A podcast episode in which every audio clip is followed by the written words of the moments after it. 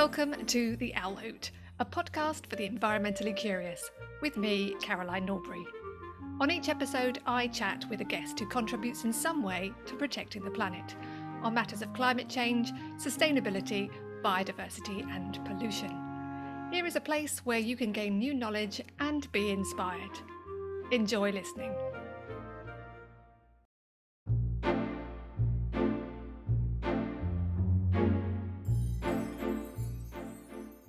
Here with me today on the podcast is Simon Tilley, a director at Hockerton Housing Project, a small community of self sufficient co housing. As well as providing sustainable living to its residents, the organisation runs events, workshops, vocational training, and offers a sustainability consultancy service.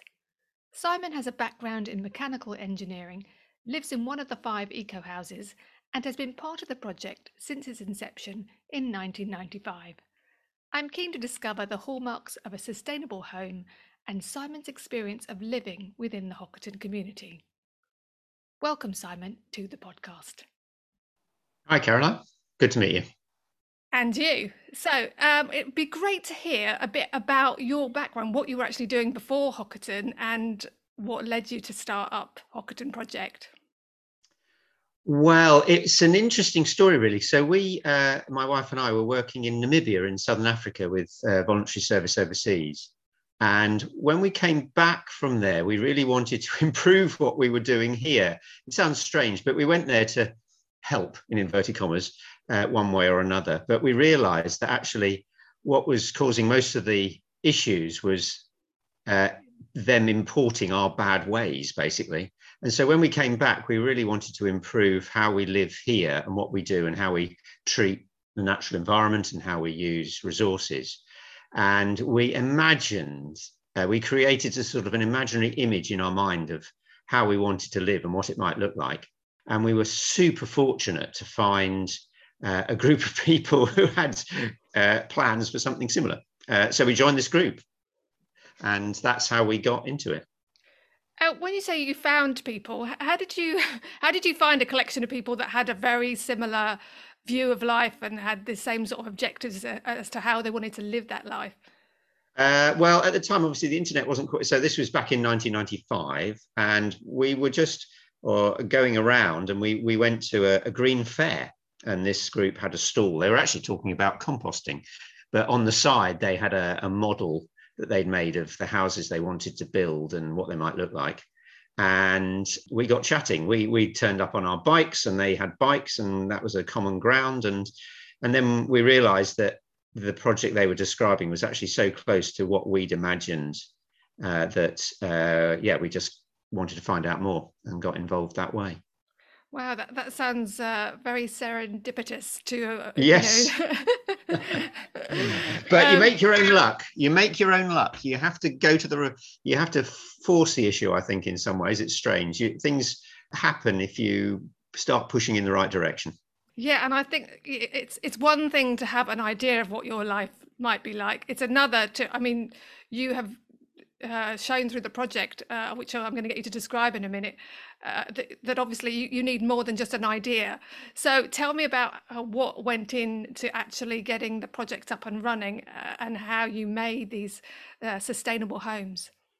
interestingly, key. I think it's key is the um, the soft things. Really, it's it's actually the group of people and having and and utilizing the different skills that different people have. So we were five families, and so a small team, if you like, that wanted to do this. And there's a lot of different skill sets within that many people. So there was 10 adults and children as well. And it's it's getting the best out of people and pulling together to do a difficult project. And it was difficult at the time because it was not only was it fairly unusual perhaps to be thinking about sustainability as deeply and as broadly as we were at the time but it was also a fairly radical design that we were trying to build and establish. So it was quite risky uh, and we, we needed to have quite a lot of faith that it was going to work i suppose. And so having a, a tight-knit team that kind of wanted it to succeed was really important. And that having that faith, how uh, quickly did you get an idea of, oh, this is going to work? I mean, because obviously you, you started with uh, just a piece of land, didn't you? Uh, so you literally build these homes from scratch. When did you know it was going to work? Well, we probably didn't know for sure until we moved in. But uh, the um, there, there, was a single house. So our house, there's a group of five houses we've built.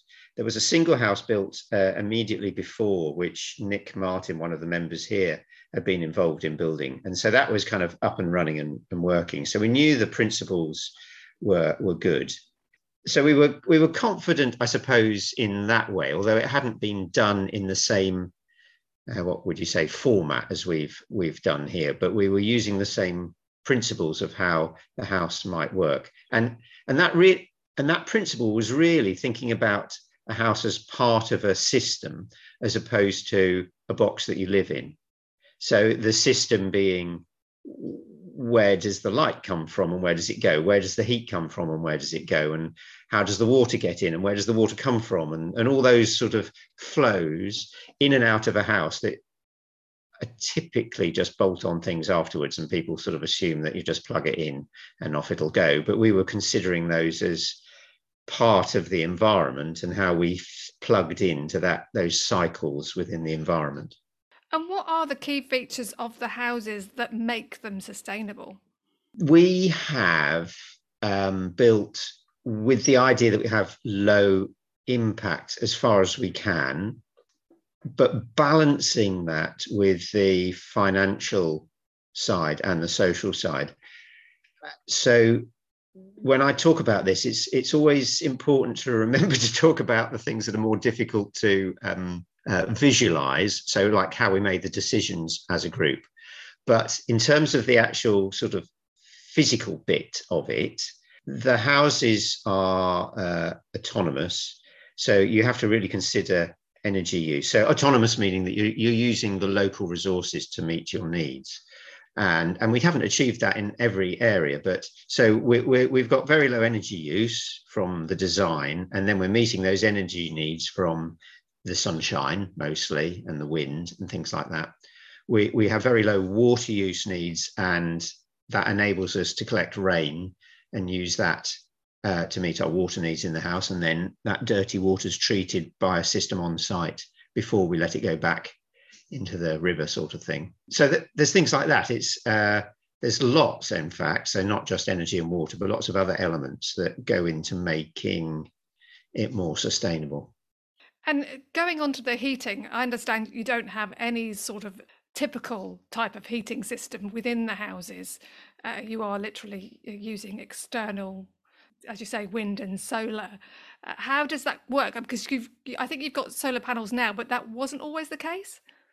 Yeah. So the the solar panels that you think of and see on people's houses are just icing on the cake. We started with the the key bit. So most people don't realise uh, that most of the energy in a house is for heating. It's not electricity. It's mostly heat. And, and sadly, that seems to be forgotten all over the place. But recognizing that often up to two thirds of the energy is for heating. And so we focused on that first. And we found, I think it's still amazing, but we found that with enough insulation around a house, the passive energy gains, so what I mean by that is light through the windows and body heat, for instance, are sufficient heat sources to keep the house warm. And that's what we have here. Uh, so, and that's with, as I said, we've got body heat in there. So that's with normal, in inverted commas, occupancy. So the houses are designed for a certain number of people. Uh, if you don't have that number of people in them, because you haven't got the body heat, you might have to add in a bit of extra heating, but it's not very much it's like replacing bodies, sure. which, which, don't give you a huge amount, but it is amazing. It's still amazing to me that um, those little those little gains from body heat and even a cat, even a cat, 15 wow. watts from a cat um, can make uh, a difference. And so, but uh, th- there's one technical aspect other than just sort of insulate it, stop the heat escaping, is storing heat. So typically with renewable energy, and that's what we're using uh, there, is is the sun quite a lot to keep the houses warm. Is that it's not there all the time, as we know. You know, it's daylight one minute and then it's nighttime, and so you lose that. And in the summer, the days are much longer. In the winter, the days are much shorter. And and yet we've got to figure out a way to use that energy to keep the house warm consistently through the night and through the winter. And to achieve that, we store heat. And that heat is then released when the sunshine isn't there. So that's our big, if you like, that's our unique selling point, as they say. But if you think about Passive House and lots of other eco houses that have been around, they often don't do that bit, the storage of heat. And that what's that makes us different. Uh, how are you storing the heat? The it's very simple actually. Uh, it's putting the mass of the building, so the bricks and the mortar, on the inside of the insulation. So if you think about a typical house that you see being built on the side of the road, a sort of a Wimpey home or a Barratt's home or something, you'll see timber frame going up and they insulate in the timber frame and they have a brick outside and you see the bricks on the outside.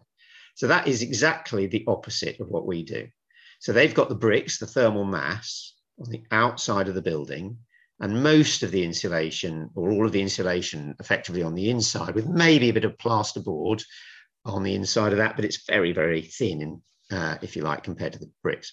Whereas we do it the other way around. So we've got the insulation on the outside and the structure of the building on the inside, so the, the floor and the walls and so on.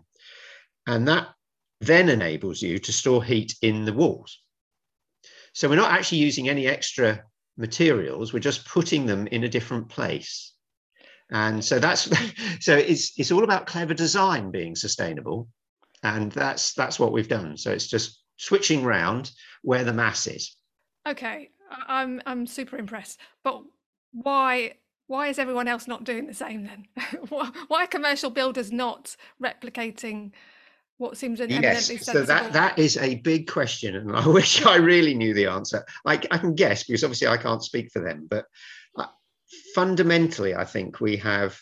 There's two things. There's very little connection between people that build houses and people that live in them.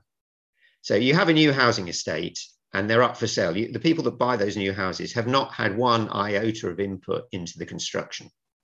So the feedback loop between people, so the builders don't pay the heating bills, put simply. And, and so they don't give, there's no connection there between people going, oh, I want, you know. And the other thing uh, is that at the moment, you can build anything and sell it. You know, we have a huge demand for houses and a very limited supply. So builders do not want to risk change. So fundamentally, they can make money out of building what they've always built. Wow. So why bother changing? And so it's a structural economic thing that, you know, unless they're, you know, forced into it by the building regs or whatever, some some, you know, community-based system of we have to build these things better, whether that's the government diktat or whatever, but they don't change.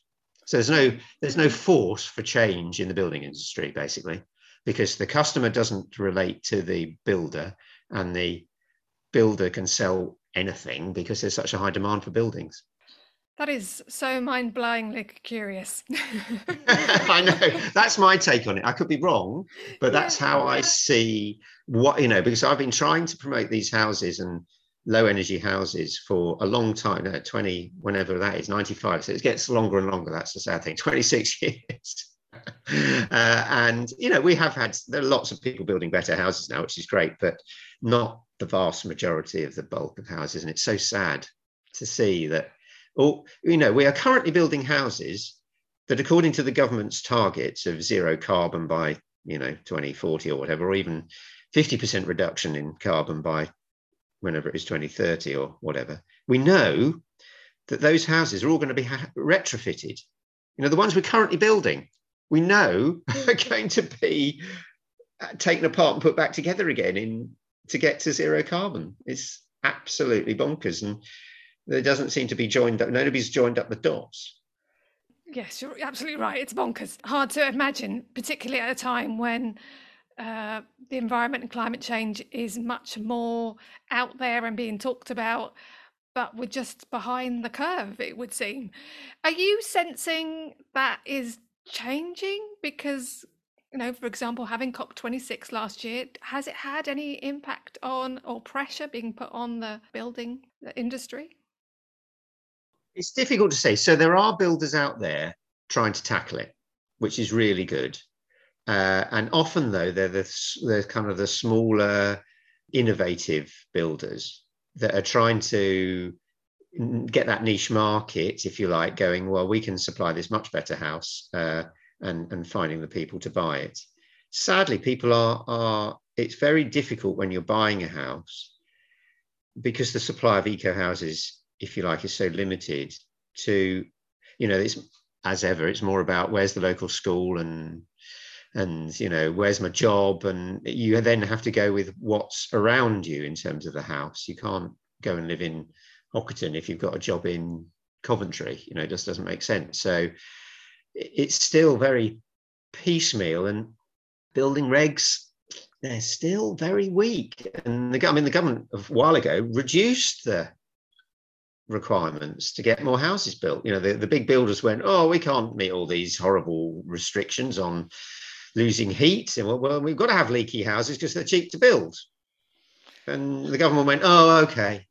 I mean, how bonkers is that? Yes, yes, super frustrating. So, in terms very. of obviously, you've managed to get this very sustainable in terms of heating. What sort of temperature are you actually living in? So, in the winter, it does go down to about 18 degrees in the house. Uh, and then in the summer, it goes up to about 23 but it's a very even Stephen change. It's it's so day and night doesn't change by more than about 0.1 of a degree, but uh, over the whole six months, it'll go from the 23 down to the 18, which is you know you might have to have a jumper on uh, when you're sitting down, and uh, that's. But it I will. It is interesting. It's a different sort of a heat. Now I know that sounds funny, but because the mass of the building, as I described, is on the inside, and we don't have radiators. So in a typical house, you have cold windows, cold walls, and a radiator at 70 degrees. So one part of the room is feels really hot, and you're feeling this intense radiant heat coming off that heater. And then over by the window, you might have got a bit of a draft, and you've got cool on the side of your face, and you know it's much cooler there.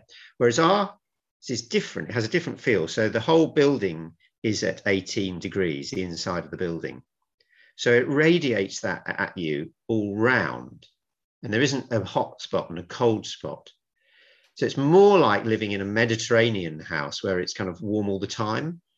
Um, so the feel is different in the house, which is very difficult to describe, but you have to come and feel it. But the so that that's uh, and if you wanted it warmer or you've got you know you haven't got so many children living at home anymore and so the house has only got one or two people in it and it was designed for four then you might do so what we did when the children left home we started cooking more bread. Wow cool. Your children replaced by bread. I love it.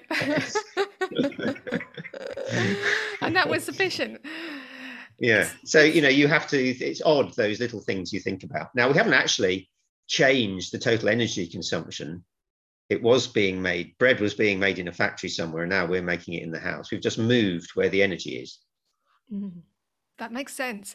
It's so interesting to hear you say what it feels like to live in a, a, a house where the temperature is even throughout.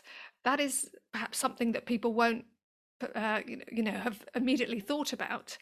So you've got this very pleasant living space and you mentioned the water. So you're not on the mains. Do you get all the water you possibly need from rainfall? Yep.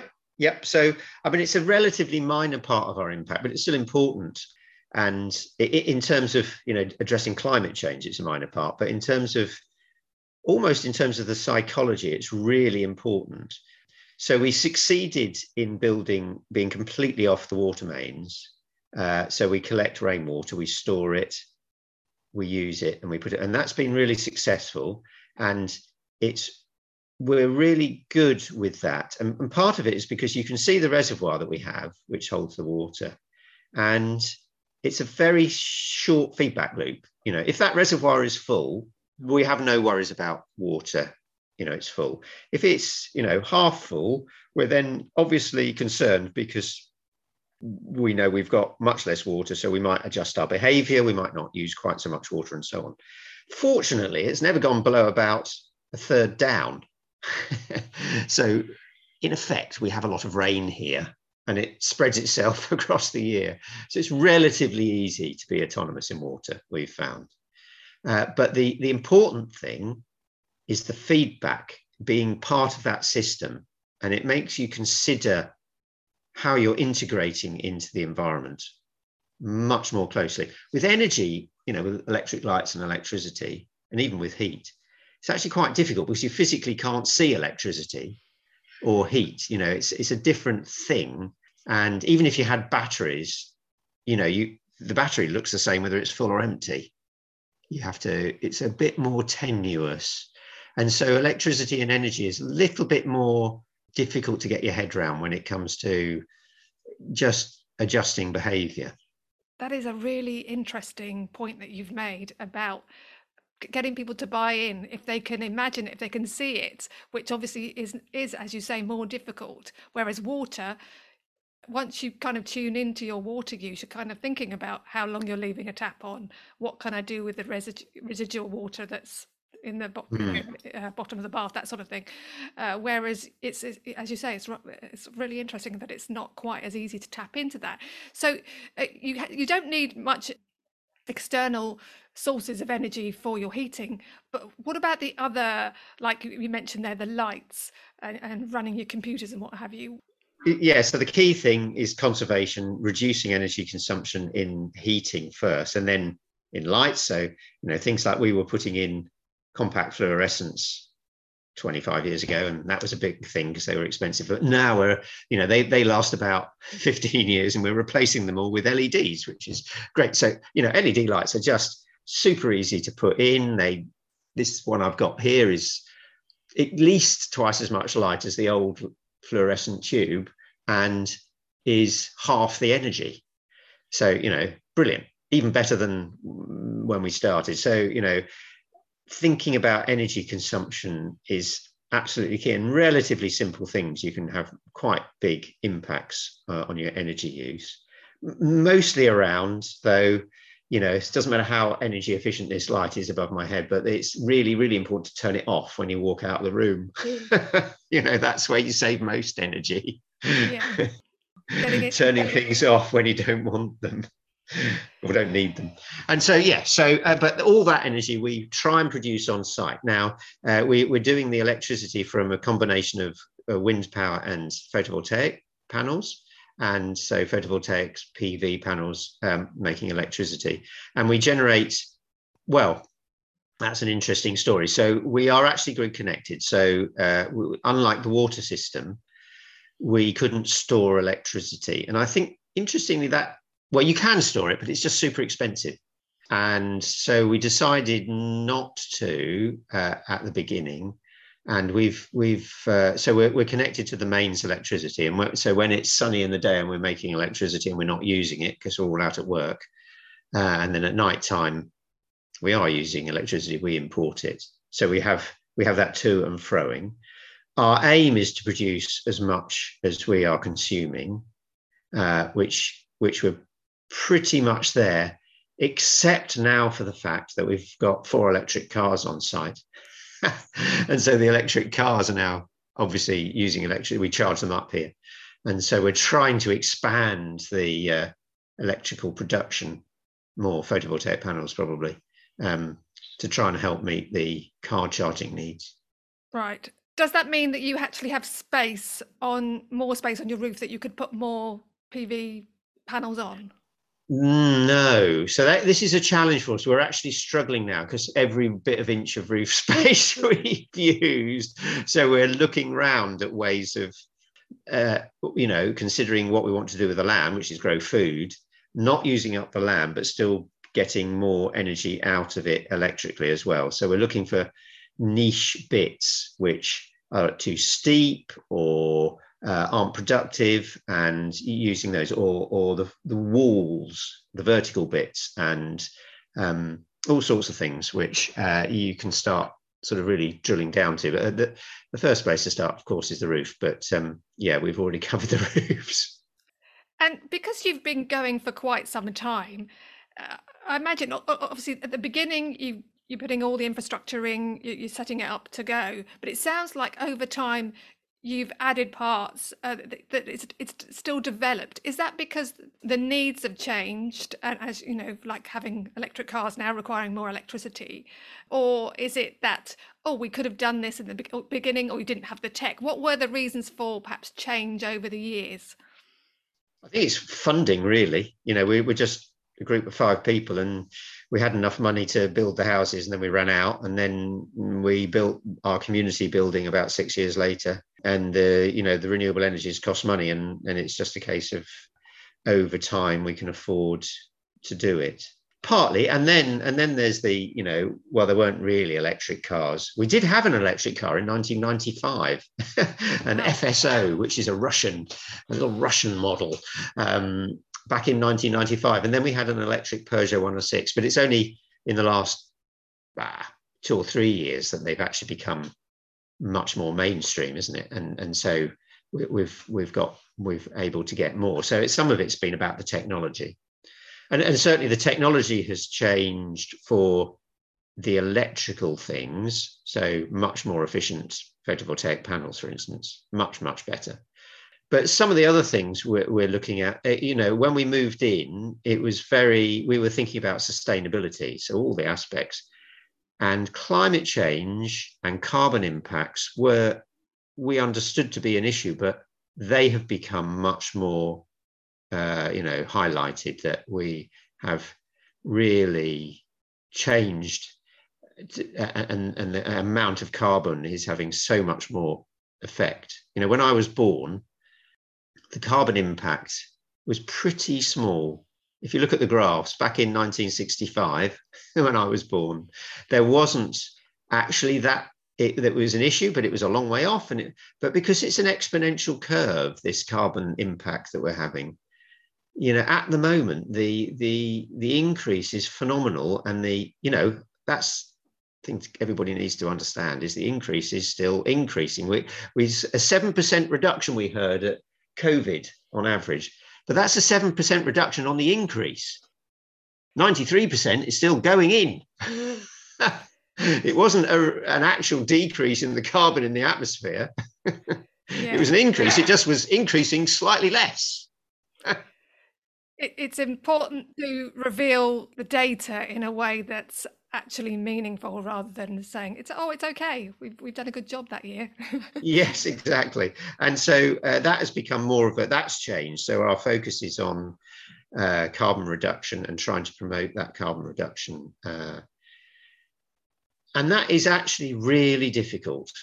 It is really difficult thinking because we've got we don't want to be where we are and any carbon put into the atmosphere now is is a really bad thing. And so it's very hard. You know, we've come quite a long way in 25 years and understood what we need to do, but some people haven't really clocked yet the enormity of what we've got to do. And the learning curve for a lot of people is going to be extremely steep, which is yeah. going to be really yeah. difficult. Do you find because you open your site up to visitors um, and people can come to you for consultancy services, are uh, is it a, is that a way of voicing the change that needs to be required? Are people coming because they want to know how to do things? Yeah, that's really interesting because it used to be, oh, that's a bit quirky. What you live underground? No, I haven't talked about that yet, have I? But or you know, you've got a wind turbine and and uh, you collect. Oh, odd scratch head go and have a look at that. Now it is much more about what you just said which is oh we're, we're trying to do something different and can you help? What what did you do? Can we learn? How are we going to do it? So that has changed which is really good to see that there's definitely more and more people wanting to do things differently and and get it right. So that's good so you touched upon perhaps we ought to mention the earth bit about your housing. yes. So yes, the earth bit hasn't popped up as it, but uh, it is interesting that the one of the impacts obviously you have in housing is what it looks like. And so although uh, it often almost detracts from the energy conservation side of our project. The earth sheltering is there. We're, we're living in the countryside and we've we've built the back of the houses and around the sides of the houses uh, under underground, and that means you know the view if you like is just of earth and grass and trees and things. So they're really difficult to see the houses. And that's sort of the visual impact which in terms of carbon saving it does have some big advantages, but it's kind of not the the thing that saves the most carbon. I mean, it saves carbon. So I'll give you a few examples of how how does Earth roof save carbon? Well, you're not making clay tiles. So lots of roofs have clay tiles. Those clay tiles have to be put, you know, the clay is put in an oven, it's baked at a thousand degrees or something, and then carted on a lorry. So there's lots of carbon going into that process. Whereas we had earth on the ground, we moved it to one side, we built the house, and we put the earth back on top. So very low carbon intensity for the roof covering. So that's that's one way on the capital. The second way on the sort of the running is that the outside of the house has this buffer zone, if you like, of the earth. So rather than seeing wind and rain and minus whatever degrees in the winter, the soil doesn't fall below much below 10 degrees. So the outside of the house is in a much more cozy, environment. So on an ongoing basis, the energy flow out of the house is is much less because of the the earth sheltering. Um, so it does have ongoing energy conservation measures as well, but it's actually a relatively small part. So I, I, I want to emphasize that because you know in town in high density developments, you're probably not going to be earth sheltering, but it's not the end of the world. You can still do all the energy conservation. yeah.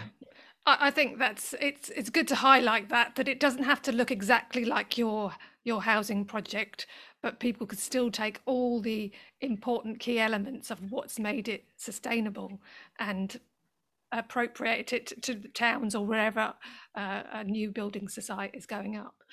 Yeah, um, that's right. Yeah. Before I get on for the last couple of questions, I just wanted to know what it's like living in a community of like-minded people, also because you kind of uh, I don't mean you live together, but you you work the land together. You you share resources. What's that been like? We thought originally we would be getting away from administration and paperwork and reducing all that side of life, but in fact, it turns out that when you live uh, and try and do stuff with other families you invent your own paperwork so we we we are there's five separate houses but we do share some stuff so we share looking after we share growing food looking after the trees we have our own water system so we have to look after that together. And so you know who's changed the filters? When were they changed? You have to record it and, and you know have to know who's done it. And so actually that all in a funny way so we have we get together we still get together three evenings a month. Um, used to be four evenings a month but uh, so three times a month about, about once every so three weeks in four we uh, we get together and, and decide you know all that kind of stuff. What we're going to grow this year what worked last year what didn't work who's going to change the filters all that kind of day-to-day living stuff. But that facilitates community. You know, people often ask, "Oh, do you get on with your neighbours?" Well, not all the time, no, but we get on sufficiently well to work together and have a few parties together and just create community. Really, do stuff. And because of the nature of these houses, where we are actually autonomous houses in the fact that you know our family is separate from next door's family, we actually over, only overlap a bit. So you can get away from the group very easily back into your house and your family. But if you want to be part of the community, it's very easy too, because they're just the neighbours. And we have a, a plan at the weekend to, you know, clear out the fallen tree in the Dumble, and we'll do that together. And that so there's that kind of um, so once you have to do some things as a community, like who's going to change the water filter, you can't help yourself but go, oh, but we could grow some beans. yeah. No, I like that because it um, it shares what it is to be a, a slightly. We all know what it's like to live in a family. You don't always get on all of the time. And it and you, and it's a similar thing from what you're saying to a slightly bigger community. You're there for each other but at the same time you're not going to agree on everything. That's that's normal. That's normal life isn't it? Um, yeah. so to, to come to the last couple of questions then i wonder as you've been in this place for quite some time what your view will be of 2050 where will we have stepped up and gone forward in terms of housing? What will it look like simon? Give me a nice picture. Well on the uh, on when i have my optimistic head on we will tackle this. Uh, i suspect it's going to be quite challenging and in 2050 yeah we will be building houses certainly with loads more insulation around them than we currently build and uh, certainly with much better draft stripping and we'll have ventilation that works properly um, with heat recovery. And we'll all have photovoltaic panels on the roof generating our own energy. So the, the fuel bills will be zero or, or maybe even positive in that you'll be selling electricity to, to factories. Um, we'll all have electric bicycles and shops close by, and maybe occasionally have an electric car ride, but mm, we'll be much more local and have more community. And so it'll be really positive. I think that's the that's the way we're going to get there is build a positive uh, future image of how it can all work. And we'll have locally grown food and there'll be plenty of jobs because growing food is actually quite time consuming. And we'll have a simpler life though. So we won't be flying in aeroplanes very much. We might have the odd hot air balloon ride uh, which will be great and it'll be slow and we'll recognize how far away places are. And we'll have schools that are local and we'll have really good universities that you'll still go away to and learn about stuff. Uh, but the our traveling will be less, I think, uh, but it'll be much more energetic and active. So you'll be on your electric bike, but you can do 50 miles on your electric bike, no problem. And so it won't be that restrictive. And I suppose we might have got our act together in terms of how we make decisions. So I think how we as society tackle these big, hard decisions that we're going to have to make will be different. And we're going to have to work at how we make decisions quite a lot to, to achieve where we need to go so that's you know the, the, social side will be different. How we live in the environment will be different but i think it'll be positive. We'll be more engaged and connected with the environment. That sounds positive. I, I like where you finish that as well the fact that we'll be connected to it because i think people do want to protect the things that they become connected to. So that sounds yeah, it sounds like a good vision. I like that, Simon. Thank you. And and finally, I always end asking my guest about what changes they've made in their life in terms of sustainability. Well, you obviously embraced that for the last 20 plus years. Um, so I, a slight twist on my normal ending would be you live sustainably already. I wonder what you have found to be the most useful thing that you've done that's sustainable or what you're looking forward to something else that might in the future be sustainable to you? Where where are you at with that? Are you doing something that you're really well, the most useful things, I suppose growing food is great. It's simple, it's productive. That's the most useful without any doubt. Uh, our energy system, our joy of eating and growing is great. I'm a mechanical engineer, so actually what I've really enjoyed almost as much as that is my new electric bike I definitely recommend anybody to just have a go on an electric bike. And without fail, I can guarantee you're going to smile. Cool. you'll press the pedal, you'll cycle about two meters, and you'll be smiling. Wow. Well, I live in Derbyshire and there are quite a few hills. Uh, I've yet to experience an electric bike, but that definitely sounds tempting. yeah, the hill, the hills disappear. It is absolutely wonderful. Great. On, on a very positive note, everyone get an electric bike um, or, or rent an electric bike. Thank you so much, Simon. It's been really, really terrific hearing about your sustainable story. So thank you. Okay, no worries. Good to speak.